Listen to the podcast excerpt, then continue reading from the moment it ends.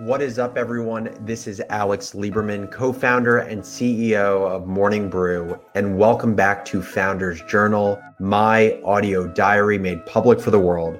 This show gives you, the business builder, a backstage pass into building Morning Brew. My goal is to have you think better in order to build better. And I want to start this episode by wishing everyone a very happy new year. 2020 was an absolute shit show. So I hope you took your much deserved time to relax, to rejuvenate, and hopefully to find some silver lining in these last 12 months. And I personally am feeling particularly optimistic that 2021 is going to be a great year for all of us. So, without further ado, today's episode, I am talking about New Year's New Year's resolutions and why I think New Year's resolutions are broken. Let's hop into it. So, I used to set New Year's resolutions. I want to start by saying that for probably the first half of my life, I was someone who would always start my new year with a new resolution.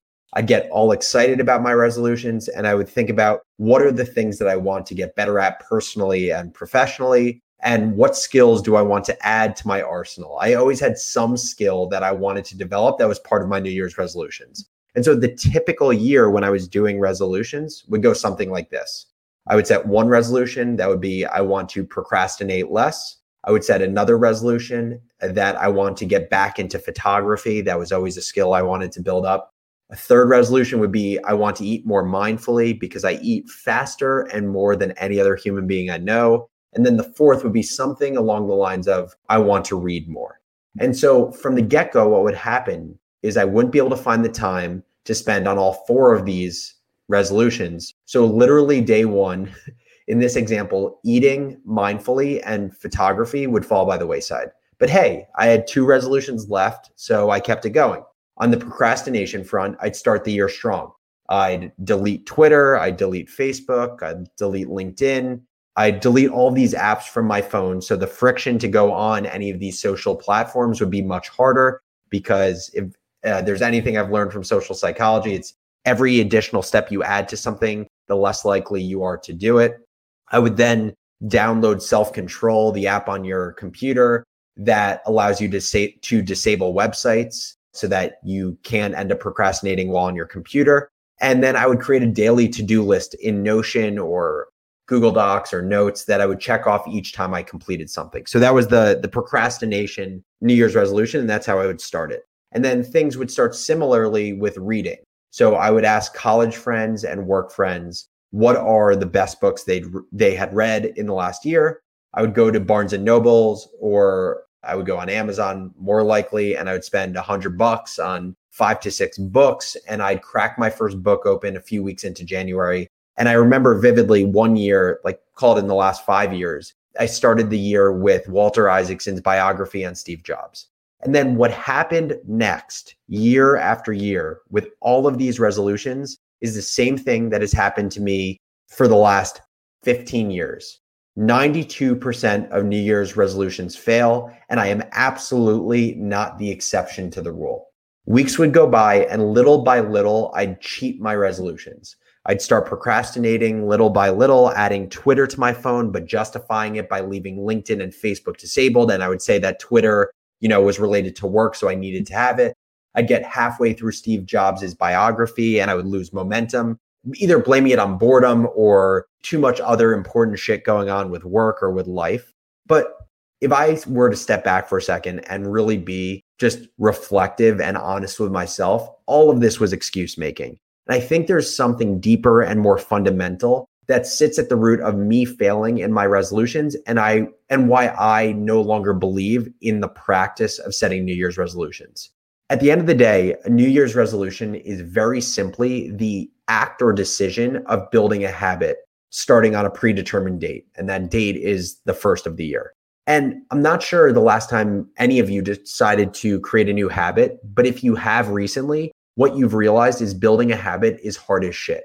Whether it's losing weight, whether it's stopping smoking, whether it's drinking less, whether it's learning to code, this shit takes grit, it takes dedication, it takes a long period of time. And the, the hardest but most important thing to know is it takes significant behavioral change. When you build a habit that you don't yet have, It takes you doing something different than what you're accustomed to for many days, weeks, and months on end.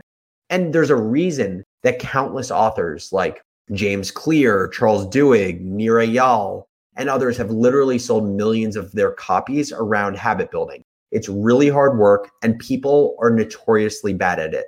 But this is specifically why I think creating a New Year's resolution is bad. For starters, it's arbitrary. And I'm not saying that the decision to make a change in your life should be pre planned, but I believe this arbitrary annual date creates a fixation in people's minds that they can't work towards something specific any other day, week, or month of the year. People feel this attachment to this date, which creates justification or excuse making for changing something you want to change today. And to me, that is such a bad practice to get in the habit of is when you want to change something, you should feel the flexibility and the openness to change it whenever you want to. The other risk of an arbitrary date is that you make the decision to change quickly without really thinking through how to do it. So I'll give you an example. The classic boofed New Year's resolution is around going to the gym. Everyone says they want to go to the gym more in the new year, and they do to start. I remember experiencing this with my roommates in Manhattan year after year. I'd go with my two roommates to Crunch Fitness, and Crunch Fitness would be packed to the brim in January, like literally 100% full. It'd be probably 80% full in the month of February. And by March, it'd be 50% full. And every month thereafter, it would drop off. By the end of the year, it was probably 25% full. And I don't think that people didn't want to actually go to the gym. Like, I don't think that the, when the gym was full in January, that all these people didn't want to build a habit around working out more. I just don't think people thought about it nearly enough. I think what happened was, and what generally happens with New Year's resolutions is people get to the last two weeks of the year, they start hearing others talk about resolutions, their friends, their family, and then they say to themselves, Hey, I better have one of these myself. And then they decide on a resolution that sounds great, that's super aspirational, that if it's accomplished, it would be a massive accomplishment. But they didn't think about how they'd make it attainable. They didn't think about how they'd hold themselves accountable to the New Year's resolution. They just made it. And for me, that is the fundamental problem with New Year's resolutions. Not only are they basically goals to build habits that are made haphazardly, but by definition, a New Year's resolution is also set up to be unreasonable and unattainable. When people think about a New Year's resolution, they don't think about it being unambitious or this very specific time bound thing you're going to work on for a week. It's not, you know, me saying I'm going to give up Xbox for a week. It's me saying I'm going to get rid of all non productive distractions for a year. And because of the gravity of entering a new year, like we put so much weight into entering a new year, the ball drops, we have a party, it's this momentous occasion. People feel the need to match that with a new habit or behavior that is of equal weight or gravity. And as so much research has shown, that is exactly how a habit doesn't form. I'll give you one example for myself. I wanted this year to build a habit around writing. If I decided to create that habit as a New Year's resolution with nothing measurable as a year long goal, I would have failed so incredibly fast. And what I ended up doing was I joined a writing club at some arbitrary date in the middle of 2020.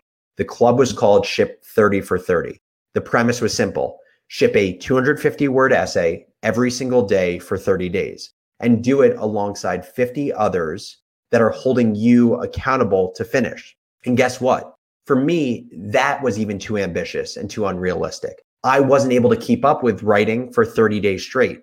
For all of us, what happens is we talk about building a habit. We're really excited about it. We get really amped about it. We have really good early momentum in the first few days, and then something happens. It's called life life happens. We don't anticipate life to happen. And life happening makes building new habits extremely difficult. And so, what ended up happening for me is I ended up writing an essay for 19 days straight and then found other things getting in the way, like work, spending time with my girlfriend, et cetera, all things that were great justifications, things that seemed really important, but things that stopped me from building that habit and writing for 30 days straight. So, to close, it's not that I think that setting an intention on New Year's is a bad thing. It's that I think the way in which New Year's resolutions are currently created and exist are a bad thing. They're constructed to make you set overly ambitious goals without the right frameworks in place to make hitting them possible. So, again, I've given my recommendation that you should set goals and habits, and you should feel free to do it at any point in a year when you feel like you've put the right thought into it. But if you are going to set a New Year's resolution, it's something that you believe in, here's how I do it. First of all, I would set one goal, not four goals. So I wouldn't be like the Alex of old and set a goal for eating mindfully, for photography, for reading a book, and for working out. I would set one goal. And when you set that goal, I would make sure it aligns with your values as a person. Like, what is the shit you actually care about that brings you fulfillment, that makes you feel good, makes you feel whatever you define as successful? So, for example, let's say your values this year in 2021 are to be more present in all that you do with loved ones, at work, and with friends. Make sure the one goal you set for yourself, first of all, is building a habit around presence. Let's say, for example, that habit you decide you want to build is to shut off your phone when you're spending time with family and friends. By the way, I'm saying this hypothetically, like it, it's potentially one of you. This is like the perfect example for me. I'm addicted to my phone and I need to be more present. And so let's say that's the habit you want to build. Okay, so you've decided a goal or a habit that is aligned to your values as a person. The next step is there are a few things you should do to make the habit stick. The first is don't make a year a goal. Don't make the year of 2021 your goal. Setting a New Year's resolution creates this pressure to make it an annual goal that is going to set you up for success. Or, sorry, that is going to set you up for failure. Make it a one week or one month goal doing something different than you've been doing for one week is reasonable.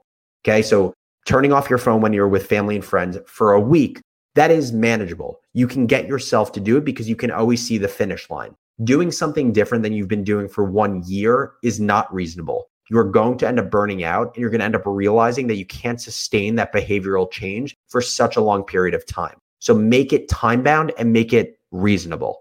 The second is add accountability to the goal. There are a lot of ways to build in accountability to forming a new habit, but it can be a person. So, an accountability buddy who's going through this goal with you, or someone who has taken it upon themselves to hold you accountable, even if they're not trying to create the same habit. It can be money, where it can work in two ways. You either have to pay money when you don't follow through on your goal, or at the beginning of building your habit, you put money into a pot, let's say $100, and every day you fulfill what you said you were going to do, you take a dollar out. And by the end of, say, your 30 days, if you've put $30 in, you'll get all of your money back if you've accomplished it, accomplished it. And the other way you can do it is you can hold yourself accountable to a benefit that you only get if you accomplish the goal each time. So say a benefit you want to set for yourself is being able to play, you know, one multiplayer Call of Duty game, attach something that you attribute value to to the thing you're trying to build a habit on. So if I am able to go without having my phone on with my family and my friends, maybe when I go home, I can treat myself to playing one game of Call of Duty. So with that, I want to be clear. I'm not anti setting goals. I'm not anti creating habits. I'm anti the the expectation and the pressure that has been created around New Year's resolutions. They're broken. They need to be fixed because they are not set up in a way to be successful. I would love to hear from you all. What is your view on New Year's resolutions? Do you believe in them or do you think they're broken? Shoot me an email at alex at morningbrew.com. I'd love to hear your thoughts. I'll share them in a future episode. Maybe I'll share them on social, but at the very least, I'll get back to you when you email me.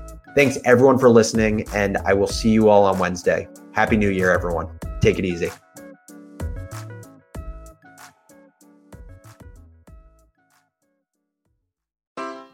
Take your business further with the smart and flexible American Express Business Gold Card. It offers flexible spending capacity that adapts to your business. You can also earn up to $395 in annual statement credits on eligible purchases at select business merchants. That's the powerful backing of American Express. Terms apply. Learn more at americanexpress.com slash business gold card.